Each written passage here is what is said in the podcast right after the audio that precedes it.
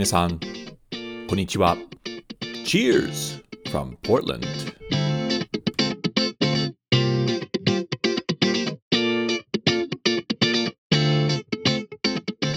皆さん、こんにちは。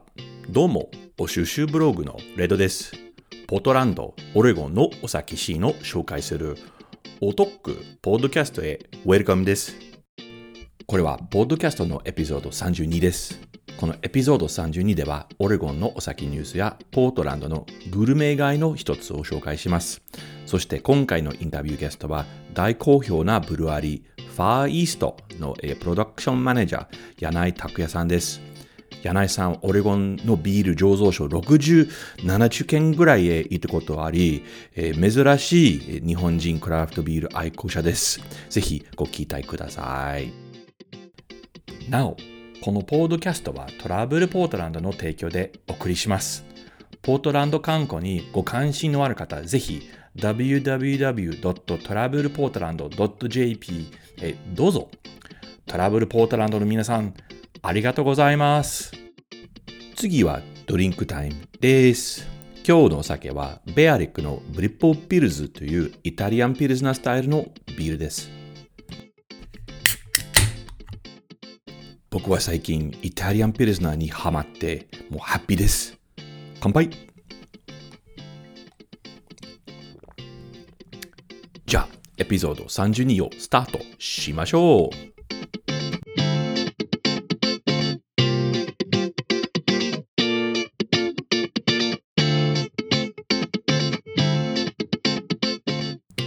次、オレゴンのお酒シーンのニュース3件を共有します。えー、最初のニュースは、ヴィアビールのオープンです。ヴィアビールは、チャーリー・ドゥブローによって、えー、設立された新しい醸造所です。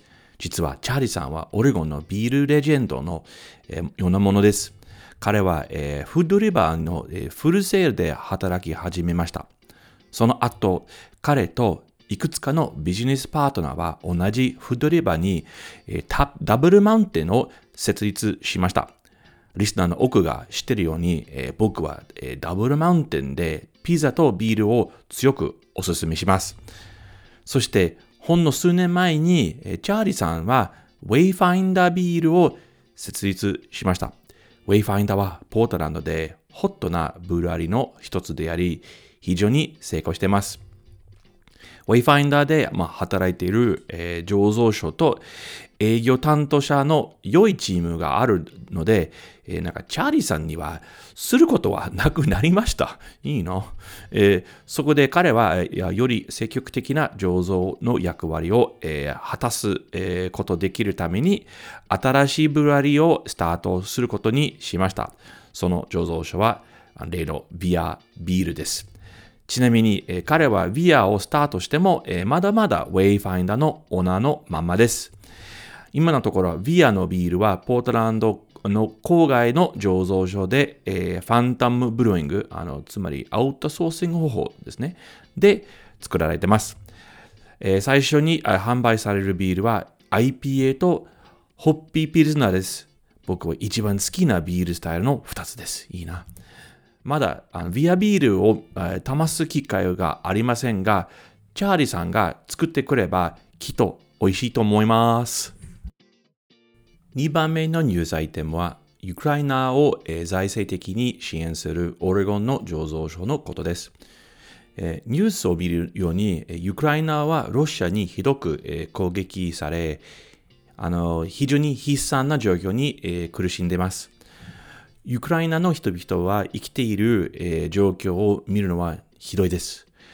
彼らは非常に勇気で、タフですが、それでも助けが必要です。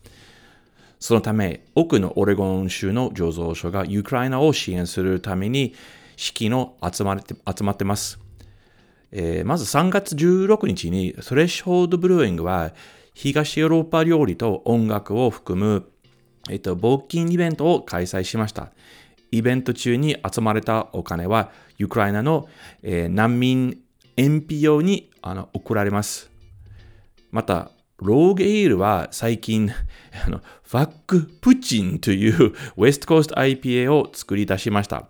そのビールの売り上げはすべて、えー食料、医療サービス、教育へアクセスを提供する、えー信頼できるウクライナの非営利団体に寄付されます。最後に、ベアリック・ブルーイングは最大1万ドルの、えー当確からの寄付と、えーマッチします。つまり、えーと、当社は同金額を寄付することですね。えーこれらの資金はウクライナの人々を支援している非営利団体にも、えー寄付されます。醸造所がそんなことをしているのなんて僕聞いたことないです。まあ、素晴らしいアイディアと思います。あの、ところで12月に僕はウクライナの、えーみなしご員を支援する非営利団体にお金を寄付しました。それらの子供たちは大丈夫といいな。最後のニュースはアストリアの新しいバーについてついてです。えー新しいバーはガラクティクスと呼ばれてます。アストリアのダウンタウンの、えー地下スペースにあるので、あの見つけるのは少しあの難しいかもしれません。バーを面白くにするのは、えーで SF のテーマに、えー知ってる、えーインテリアで、なんかスター・ウォーズのようなデザイン感があるあることです。また、えーバーには様々な種類のビデオゲームや、えーピンボールマシーンがあります。ちょっと違うのは、えービデオゲームと、えーピンボールマシーンのは全部コインレスです。それらを、えー使用するには、えー特別なアプリをダウンロードするは必要です。照明と音楽も、えーバーに未来的なムードを与える与えるために、えー特別に設計されています。バーでは、えー24タップのビールとハードサイダーを、えー提供しています。もちろん、ブイ、フォートジョージ、リッチブレイクのビールなど、奥の地元のアストリアビールがあります。僕はまだあの行ったことないのですが、えー写真を見るとかっこいいです。アストリアにアストリアには、えー他にそんなようなバーガーはありません。次回アストリアに行くときに絶対に行きます。以上、ポートランド、オレゴンのお酒シーンのニュースでした。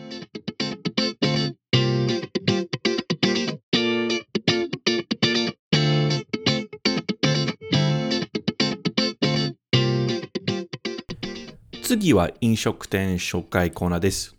えー今回は単一のお店ではなく、エリアを、えー紹介したいと思います。あの非常にコンパクトなエリアに美味しいレストラン、バー、醸造所などがたくさんある、まあ、グルメ街のような場所です。僕が紹介したいのは、えーとえーグルメ街は、えーイーストバーンサイドストリートと28番街の交差点の、えー中心にしているエリアです。食べたり、え飲んだりするのに、えー良いお店はたくさんありますので、いくつかを、えおすすめします。えーまず、えーポートランドで僕の気に入りの、えーコーヒーショップの一つである、えクレーマーをあをおすすめします。そして非常にあのおすすめの場所は、ポートランドで最古のピザレストランの一つでのでのケンズアーティジャンピザです。ケンズから散歩1分以内のもう一つの場所は、ポッド28です。これは、えー約6台のフードカートと1台のビールカートのある、えーフードカートポッドです。まあ、屋台村ですね。えーもちろん、このエリアには、醸造所もあります。それはゴージェスビールと呼ばれてます。また、最高のアイスクリームショップは同じエリアにあります。それは50リックスです。その他、えー同じ、まあ、幅狭いエリアにめっちゃ美味しい、えーまあ、南部料理、ベジタリアン料理、タイ、メキシカンはあります。独特な飲み屋もありまして、えー地元バー、えーあとドイツビール専門店もあります。うん、これをとってもイライライライラしてます。本当に近くにあの食べたり飲んだりする場所が他に山ほ山ほどはあります。まあ、えーさらに提案が必要の場合はには、えー皆さんぜひ僕にメールください。以上、飲食店紹介コーナーでした。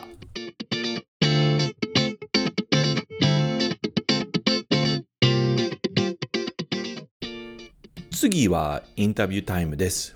今回のゲストは山梨県にある大好評なブルワリー、ファーイーストの、えープロダクションマネージャーの柳井拓也さんです。僕はずいぶん前に柳井さんに知り合ってずっと彼とコンタクトを取ってます。僕は彼のことを知ってるのは、えー初めてビールツアーを、えー提供した頃からです。えーその数年後、えーフッドと富士のコラボフェスタに、えーご参加していただき、え僕はすごく嬉しかった。え今年の、えー富士とフッドにまた柳井さんのご協力をいただき、今度の,、え今度のコラボ相手は、えポートランドのスレッシュホールド、えブルーイングになります。あの先に、言及した、ウクライナを支援するスレッシュホールドですね。えー柳井さんは本当にえーナイスガイだし、ビールのことに関してよーくよーく考えている方です。まあ、ということで、えーどうしても本ポッドキャストのリスナーに、えー紹介したいと思いました。柳井さん、ウェルカムです。こんにちは。こんにちは。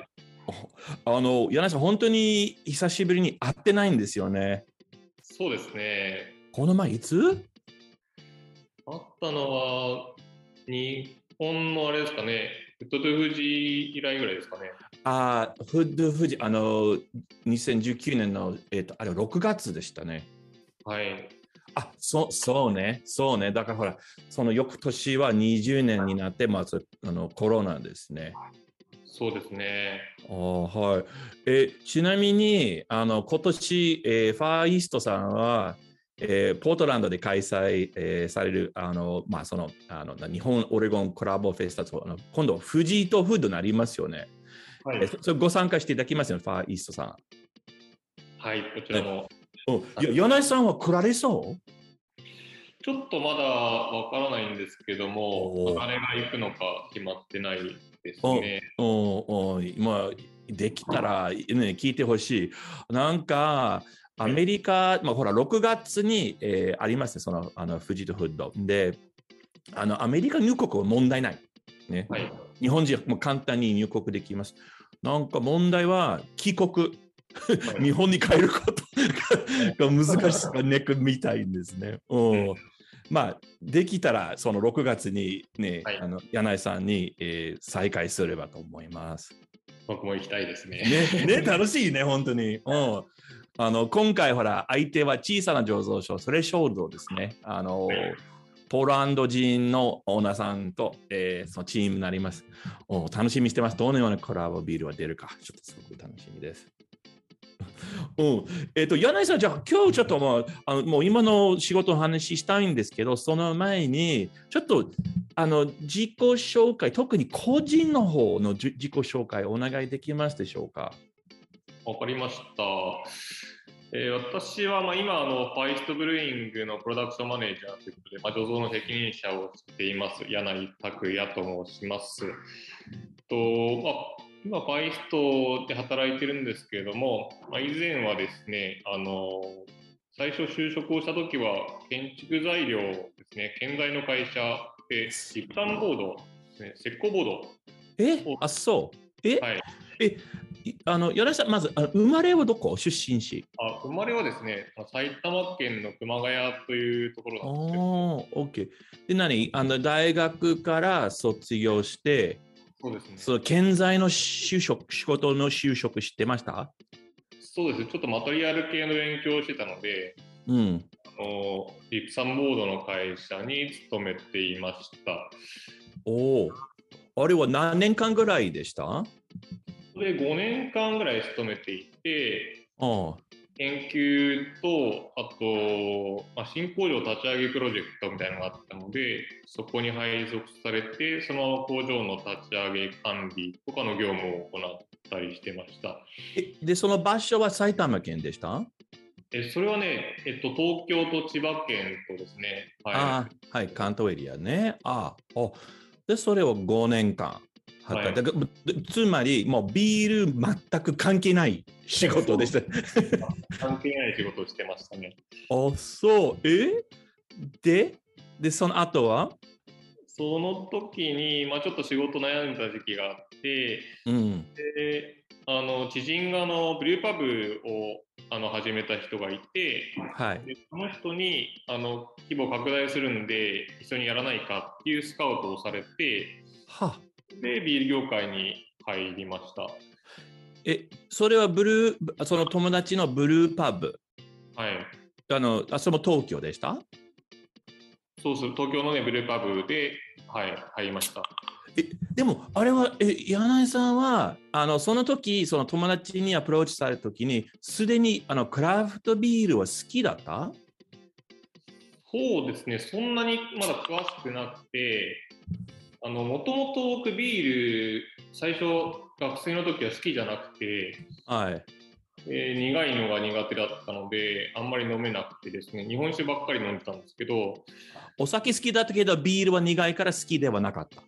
そうですね、あでーもうやっぱりこうみんなでお酒を飲む雰囲気が大好きで、ああのまあ、まあ、日本だとビールの CM ってこう、あーみたいな、あのすごい、ながいっぱい流れてるのを見て、あ。そんな風に味わえたらいいなっていう思いで、まあ、頑張って、やっぱり乾杯はしてたんですけど、あある時からまあだんだん美味しいなっていうのに気づけるようになってきて、まあ、飲めるようになったんですね。おで、社会人ぐらいになって友達と、まあ、日本だと地ビールフェストみたいに言われてるクラフトビールの、あのお祭りみたいのに時々行ったりとかして、まあはい。飲んでたぐらいで、そこまで知識はなくてですね、うん。っていう状況だったんですけど、まあ、あのスカウトされて、まあ、やってみようかなということで、えー始めたのがきっかけですね。え今でも初めて飲んだクラフトビールを覚えてる？いやー、覚えてない。ああ。でも少し興味あって、その、あの、その G ビール祭りみたいなとこ、ちょっとね、あの、アテンドっていうか、行って、で、もう味に、まあ、まあ、より好きになりました。そしてその友達に、七人に、えーアプローチスカウトされて、でもそれ、スカウトされたっていうこと、な、な、何の役割？そのブルーパブで。えーっとですね、その、もともとご夫婦でやったところだったので、で2店舗目を作るっていうことで、もう店長、まあ、お店の、あのパブマスターと、あと、醸造もやってくれっていうことで、えー全部ですね、あの業務任されてましたね。え、じょでもちょっと待って、柳井さんはその当時に醸造の経験は全くなかったでしょ？なかったですね。ちょっとああの友達のご依頼は、なちょっとそれは説明できななぜ柳井さんにそういうことをあのその本人がごその醸造するようにご依頼されたんでしょうそしたらね。えーっとですね、まあ、なんでスカウトしたかって言われた理由が、うん。まあ、そもそもその人が初めてあの人を雇うっていうこともあったので、まあ、よく知ってる人がいいなっていう話とああ、わかる。うん。で、まあ、と当時まだそんなに日本でクラフトビールって流行ってなかったのであんまりこうビールやりたいっていう人がそんなにいなかったですね。あ、今と違うね。本当に。まだちなみにあれ何年何年の話？そのスカウトの話。11年前ぐらいですね。じあ、だから今、あ、じゃあ2011年かな？そしたら。ですかね。はい。ああ、そうか。まだその当時にみんなビール作りたいという人はやっぱそうね、少なかった日本では。ね国内でブルーパブはほとんどなかった時代で、はい。そこでブルーパブができ始めて、まあ、むしろ彼が炊き上げぐらいの感じで始めてて、でそこで、まあ、やっぱりビールがある程度好きな人、お酒が好きで、であのビールを作るっていうのはちょっと理系的な部分なので、あの理系出身の人で、でさらにあの、まあ、パブでこう接客もしなきゃいけないので、人とこう、ある程度人当たり喋れるような人がいて、あっていうもうのをい。はい、考えてったら、嫌なお前なんだよねって言われて、あじゃあ、え、そじゃあ、そのここの話すごく面白いし、あのもう柳井さん初めてもうこの話を聞聞いてるのはね、僕は実は。え、で、で、じゃあ自分が初めてビールを醸造して、それなんか勉強とかしたんですか？あるいはもうそそのままもやっちゃったんですか？そう、なので、そこのオーナーさんに最初教えてもらって、まあ、見よう見まねで始めたっていう部分が最初ですね。あの、on, O- OTJ ということ、オンザジョブ。そうです、そうです。うわあ、今、そう考えられない。あの、え、じゃあ、あの、柳井さんの初めてのバッジは何のようなビールでした？最初に作ったのは、あの、クリームエールかなクリームエール？珍しい、日本で。そうですね、日本では珍しいですね。味味はどうだった？味がすごく良かったですね。お わお本当？あ、初めてのバッジで？あ、すごいね。ね1回目はすごくうまくできた記憶がありますね。緊張した？かな？その時どうだった？緊張しましたよ。うわーあおおめでとうございます。1回目のバッジで美味しいと。しかもクリームエール日本日本でなかなか日本人は飲まない、まあ、知らないスタイルなのに、はい、あれ作った。うわー OK。え、ちなみにそのあのブルーパーブ今でもありますか？今でもありますね。ななんていうところ？あのビール工房っていうところで、あのレズさんも知ってると思うんですけど、野村さんのはい。あー、そこか。はいはい。今何店舗今でも何店舗ありますね。何店舗もありますね。ちょっと僕も今はそこにいないので、あー、OK。あ、わかった。で、各店舗にビールを作るっていうアプローチですね。そのでもそうですね。やり方。あそこだ。なるほどね。クリーム。OK。じゃあ、あのビール工房さんで何年ぐらいで働いたんですか？そこで3年ぐらいですね、働いてますね。?3 年。OK。はい。そして、で、その後に、まあ、退職して、えーまあ、ファイストに転職したのが今から6年前ぐらいですね。あー、OK。で、わかった。じゃあ、ファーイーストに、そう6年前、ファーイーストに入社して、その当時に製造する場所はどこでした？えーファイストはまだ当時、えー自社工場は持ってなくて、はい。で今あの、この山梨県の小菅村っていうところに、まあ、工場を作るので採用があって、はい。で、あの今、ここで作ってます、山梨県で。OK。あ、じゃあ入社した時にまだその工場まだあのできてなかったんですね？そう、もう作ることの計画があって、ああ、OK、OK。スターティングで、はい、入社してます。はい。ああ、じゃあ今6年目。え、えで今あのそのあの山梨県の工場なんですけど、え柳井さんもすでにそそのあのあの村で住んでますか？そうですね、工場から徒歩圏内ぐらいのところに おお、いいね、いいね。あ、あそうか。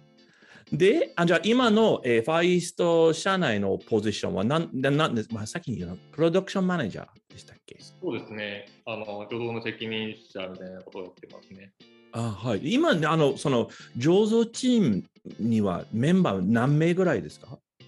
醸造チーム、社員が今8人くらいかな。おお、そんなにいる。8人。あ、すごい。あそうか。はい。大きくなってきました。はい。え、で、あの、あの今、ファーイーストまで、今、日本は、その、ほら、10じあのビール工房さんで働いた時も11年前の話とあの違うんですけど、今、2022年で、日本ではもう結構、ね、醸造所はもう爆発的に多くなりましたね。そうですね。で、その中で、ファーファーイーストの、多分このあの本ポッドキャストのリスナーの中で、ファーイースト飲んだことない方はいるかもしれないので、そのフはい。ァーイーストの、まあ、すごい、もうちょっと難しい質問ですけど、あファーイースト、アアプローチとかビーあの提供するビールタイプは何ですか？そうですね、ファイストのビアスタイル、スタイルみたいなものは、結構、あの、いろんなものにチャレンジしていて、うん。ともともと Far Yeast Brewing のビールっていうのが、とベルギーで作られた KAGUA というものからスタートしてるんですね。はいはい、そうね。はい。ファーイーストブルーイングは今11年歴史があるんですけども、と最初は日本ではなくてベルギーでと和の香るエール KAGUA という日本の山椒と柚子を使った、まあ、ハイアルコールビールからスタートしていてそれを、まあ、ベルギーで作ってもらって輸入したり他の国に輸出したりっていうところからスタートしてああということは、あのファイスというブランドという会社は今の醸造所を立つ前でもはいビールを提供してました。は輸入品、まあ、自分のレシピにあによよる輸入ビール。はい、あ、そうか。OK。はい、そうね。ファントムブルワリーみたいな感じで、面白いね、でもね。は作ってないけどっていうことで、その後に日本のまあ委託でさらに、えっと、ファイストっていうブランドを立ち上げて、それも他の工場で作ってもらったんですけど、まあ、やっと今5年前に自社工場ができて、えっとまあ、これ作っています。でその経緯もあってあの、うちのビールのほとんどが、えっと、二次発酵製法、えー、瓶とか缶とか樽とかも全部その中で発酵させて作るっていう、あのベルギーの製法に基づいて作られてるっていうのが特徴ですね。ああ、ね、はい。日本では珍しいんですね。そうですね、日本だと、あのまあ、この規模で原料をやってるのは、うちとベアードさんっていうブルワリーさんぐらいかなという。ねねめず本当に珍しい。あ、そうか。はいはい。オレゴンだとフリムさんとかね。みたいそうね、本当にそう。うん。じゃあ今のあのまあさまざまなビールを提供してあのそのさまざまなビールの中でなんかそのあのベスト、まあ、トップセラーは何何のビールですか？えっとですね、一応レギュラー商品の東京ホワイトっていうセゾンスタイル。あ、東京ホワイト、セゾンスタイル。はい。はいはいはいはい。OK、レギュラー商品。あ、なるほどね。定番品っていうことね。はい。はい、あ、なるほど。そうか、その瓶内、足るない、えー、あれはなんか日本語で二次発酵というんですか？そうですね、二次発酵製法というふうに言ってますね。OK、じゃあ本当に珍しいんだ。で、あの今、まあ、あの工場は山梨県からちょっと東海から、まあ、これいいいいことですけど、もう離れて、でも実際に飲める場所はもう全国ですよね。えっと、そうですね、樽とか、あとは瓶、関東も作ってるんで、あのそういう全国には出荷はしています。うん、あとはレストランが東京と熱海、あと福岡、そして去年台湾にもあの直営のレストランを出してあ直営ね。はい、じゃあ今4店舗の直営店がある、ね。あ、OK。あ、いいな、いいな。あの、僕よく、あの、柳井さんの、はい、えー、まあ、SNS をフォローしますよ、実は。でね。で、あの、柳井さんの、なんか、あの、なんか載せる、アップする写真はいつも面白い。で、あの、なんか、なんか、なんか英語でフォレジング。あの、ほら、森の中で、はいいろんな、まあなんか食、なんか食料品なんていうか、もう 山菜とか、まあ、あの、あの、マッシュルーム系を探すのは好きんですよね。そういうこと。そう、もともと、あの、僕結構食べ 食べることが好きなので、何かこう、取って食べるみたいなのが好きで、えー、埼玉県の生まれなんですけど、埼玉は海がなかったので、はい、まあ、釣りとか、あの何かこう、魚を、なんですかね、安森とかでついて取ったりとか、あの潮干狩りしたりとか、そういうの好きだったんですけど、今山梨県に移って海がここもないので、ね、何かないかなというか。まあ、山しかなかったんで、まあ、山を歩いてたら、まあ、たまたまキノコを見つけて、まあ、キノコになんかはまってしまったというのがあります、ね、ああいいことじゃん。うん、えでもねそれをみその写真とか見てあのやっぱり柳井さんやっぱ食べ物は好きであの聞きたかった質問は、えーと、その食べ物が好きっていうことはあれビール作り自分のビール作りでも自分が、まあ、発想する、まあ、ビールレシピにはやっぱインスピレーションになりますか？うんそうですね。その特にこう味の表現をするですとかにあのあの香りがするよね、こういう味がするよねとかっていう話をよくすると思うんですけども、うん、その例えば他の人が、まあ、こういうフルーツの香りがするって言われた時になんだろうそれ食べたことないなっていうのが自分の中でこう疑問とか好奇心に変わってきたりとかっていうことがあるんで例えばスパイシーだなっていうのもスパイスの種類めちゃくちゃたくさんたくさん種類あるじゃないですか。あありますねはい。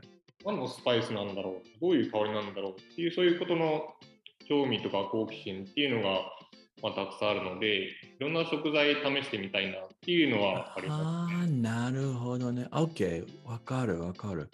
OK。いや、でも、もう本当に、あの、柳井さんがアップする写真も大好きで、あの、もう日本の山中行きたくななります。うん、えじゃああの、じゃあちょっと、ま、今までもう11年間ぐらいのビール作り歴があって、今までちょっとちょっとした自慢は何ですか？そのさまざまなその活動とビール関連の活動の中で、まあ、商品でも。おお、自慢ですか。うん、ですね。特に嬉しいのは何かあります？あやっぱりちょっと変わったビール、そのいろんなね食べ物とかを使っていく中で、のまあ、こういうのを作ってほしいなとかいう話があって作る、まあ、変わったビールを作ることがあるんですけど、うん、去年あのトマトのビールを作ってっていうことになって。トマトのビール？はい。おまあ、作ったんですけど、まあ、トマトだけではなくていろんなスパイスを入れたあのスパイシーなトマトのビールを作ったんですね。へあ僕の中でも結構いい出来だなと思ったんですけど。ああれはベースビールは何でした？そのトマトビール。えー、っとですねこれは何ですかね特にベース まあベースベーシックなベースかエール系 特にないですけど。おお、そう、トマトビール。今でももうあれ、あの、あの販売されてます？今はね、まあ、売り切れてしまってあ、限定品だった。はい。あ、オッケーオッケー。結構よくできたなと思ったんですが、あのー、他のブルワーさんから普段連絡が来ないんですけど、うん、やたらとメッセージとか来て、これすごい美味しかったみたいな あの絶賛をね、あの連絡がたくさん来たんですよね。あだからその醸造家同士の、はい、まあ、褒めることで嬉しいんですよね。そうですね。なんかね、自分の仲間がね、これ美味しい美味しいって言ってくる。いや、わかる、その気持ちにね。うん。おおじゃあありがとうございます。トマトビール面白いね。飲んだことないな。うん、えあの柳井さんはちょっと話は変わるんですけどちょっとあのオレゴンポートランドの話をしたいと思ってあの今まで柳井さんはオレゴン州ポートランドに何回に聞いたことあるんですか？?2 回かな ?2 回だと思います。2回、あ、いつ、え、えっと、あこの間、えいつ、富士ドフッドの時？富士ドフッドが2回目で、もう1回が、えっと、その前に、とあ、あそこ。の時にツアーをした時には1回目ですね。OK、2回、あ、じゃあ2回目。OK、じゃあこの前は10、そして18年かな？えー、はい、フジとフッド。おだじゃあ、その、えっ、ー、と、フフジとフッド、ちょっと覚え忘れちゃった。え、コラボ相手はどこでしたっけ？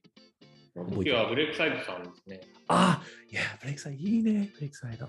ね、おえで、あの、その、まあ、2階で訪ねた、いた、あの、醸造所、今でも覚えてる？結構回りましたね。そう、あの、1回目にポートランド行った時がすごくて、10日間、あの、回ったんですよね。10日間だったんですけど、あの、60箇所ぐらい回ったんですよ。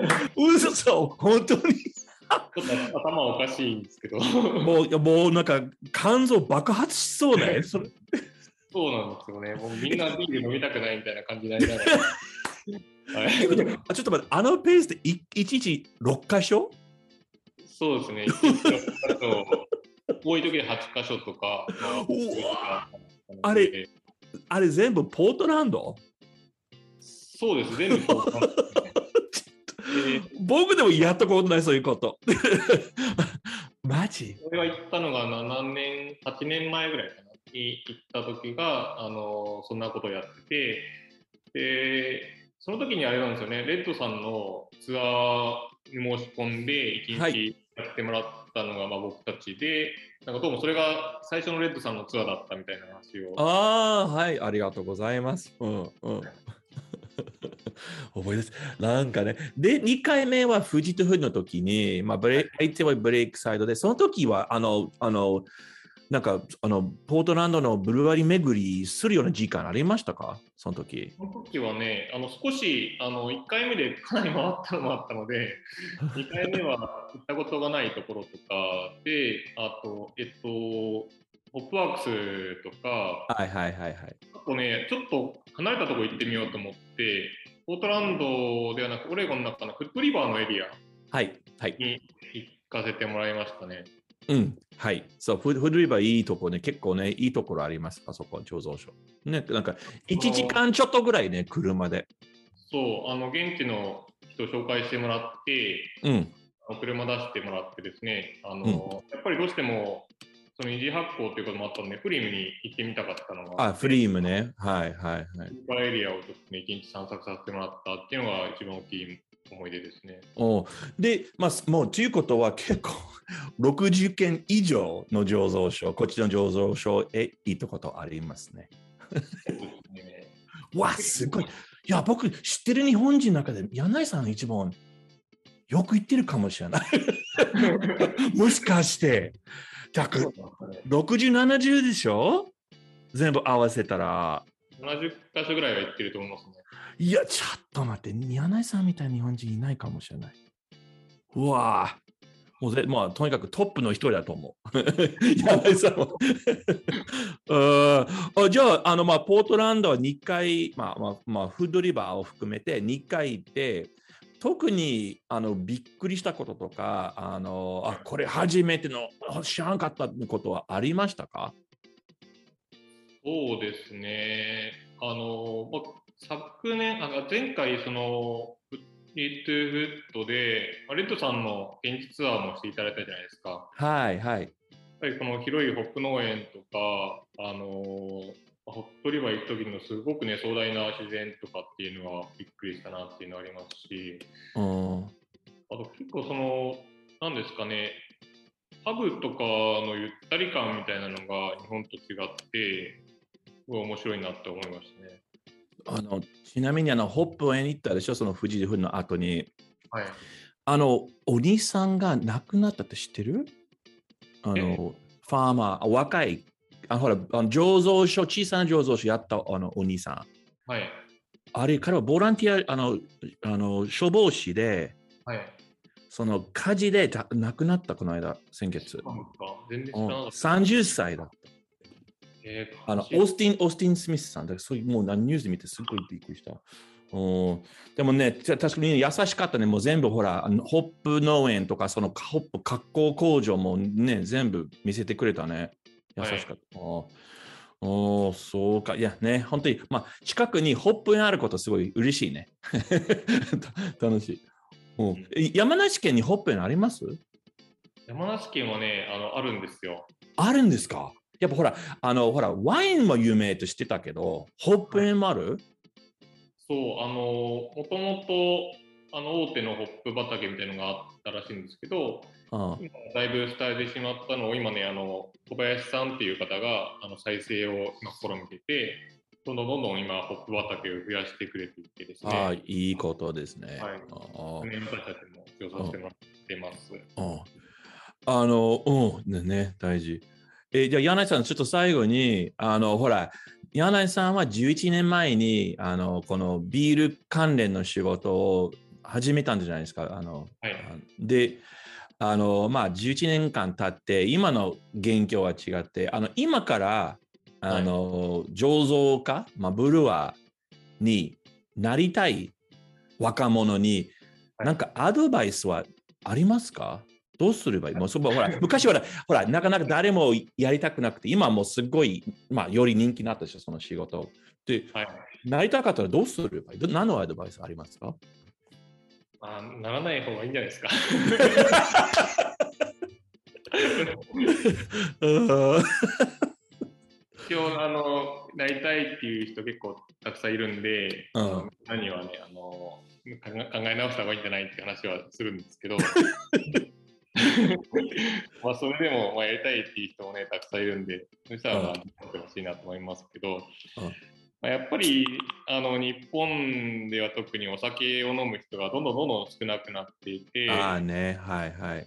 でまあ、今、コロナとかの状況もあって、あのやっぱりお店もなかなか営業できなかったり、そうとても大変な状況なので、うん。あのまあ今、瓶とか缶とかにどんどんシフトをしているんですけども、うん、はい。教えてもらってすごくね、あの重点のクオリティが業界的にも上がってたりして、すごくいいことだなと思うんですけども、やっぱりこうお酒を売っていくのが今、難しい時代なので、あー 特にね、このクラフトビールっていう業界が、日本ではまだ発展途上なんですけど、お酒は来るのは難しいということで、結構楽しいだけじゃない部分があ、あ、あ、そうね。うん。そう。なので、こう、結構働きたいっていう人がみんなこう、クラフトビールを勉強したい、だから働きたいですっていう人が多いんですけど、やっぱりこう、勉強するっていうのが目的じゃなくて、まあ、僕たちはビールを勉強した結果、こう、美味しいものを作って、みんなを笑顔にしていくっていうことが最終的な目標なので、はい。まあ、たわ楽しいっていうことで終わらせないで、みんなをね、楽しくしていこうっていう、そういう仲間になってほしいなっていうふうには思っね。ね、でもやっぱ、でもやっぱ、醸造所ってもうビジネスでしょ？だから、結構、ま、う売れないとダメだから、あの、まあ市場は市場で、だからその、もう作るだけではなく、いろいろありますね。あの、ビジネスを経営すするのは。うんねね、はい。まあ、そう、ちょっと厳しい状況ですね、今のところ。ね、もう、もう早くね、コロナ落ち着いて、なんか、まあ、普通に戻ってほしいんですよね。うん、でも、ちょっと、そうん、そうそうそう。でも、日本でまだちょっと醸造所の数がちょっとふ、まだ今でも増えてますよね。まだどんどん増えてますね。ねびっくり、うん。でも、ここではやっぱ、あの、ポートランドで、やっぱちょっと倒産したんですよ、そのコロナ中に。でも、はいその代わりに新しい醸造所がまあ生まれてきて、だから全体的に数が多くなりました、ここも。不思議。そうねうんうん。でもね、あ分かった。じゃあ、柳井さん、今日本当にいろいろありがとうございます。すごく勉強になりました。柳井さんのもうあのそのビール作る歴はもう初めてもうわわ分かった覚えてるっていうか ですごく面白くて特にその初バッチのクリームエールは美味しいっていうことは素晴らしい、うんうん、本当に今日はありがとうございました。こちらこそありがとうございます。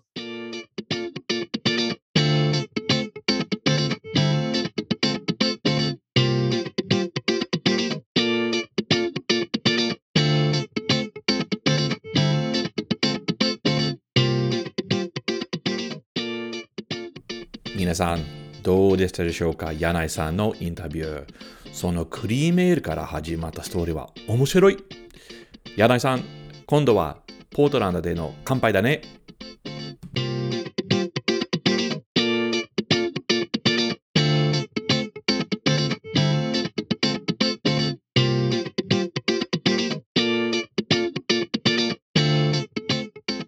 このポッドキャストエピソードを聞きいただき、誠にありがとうございます。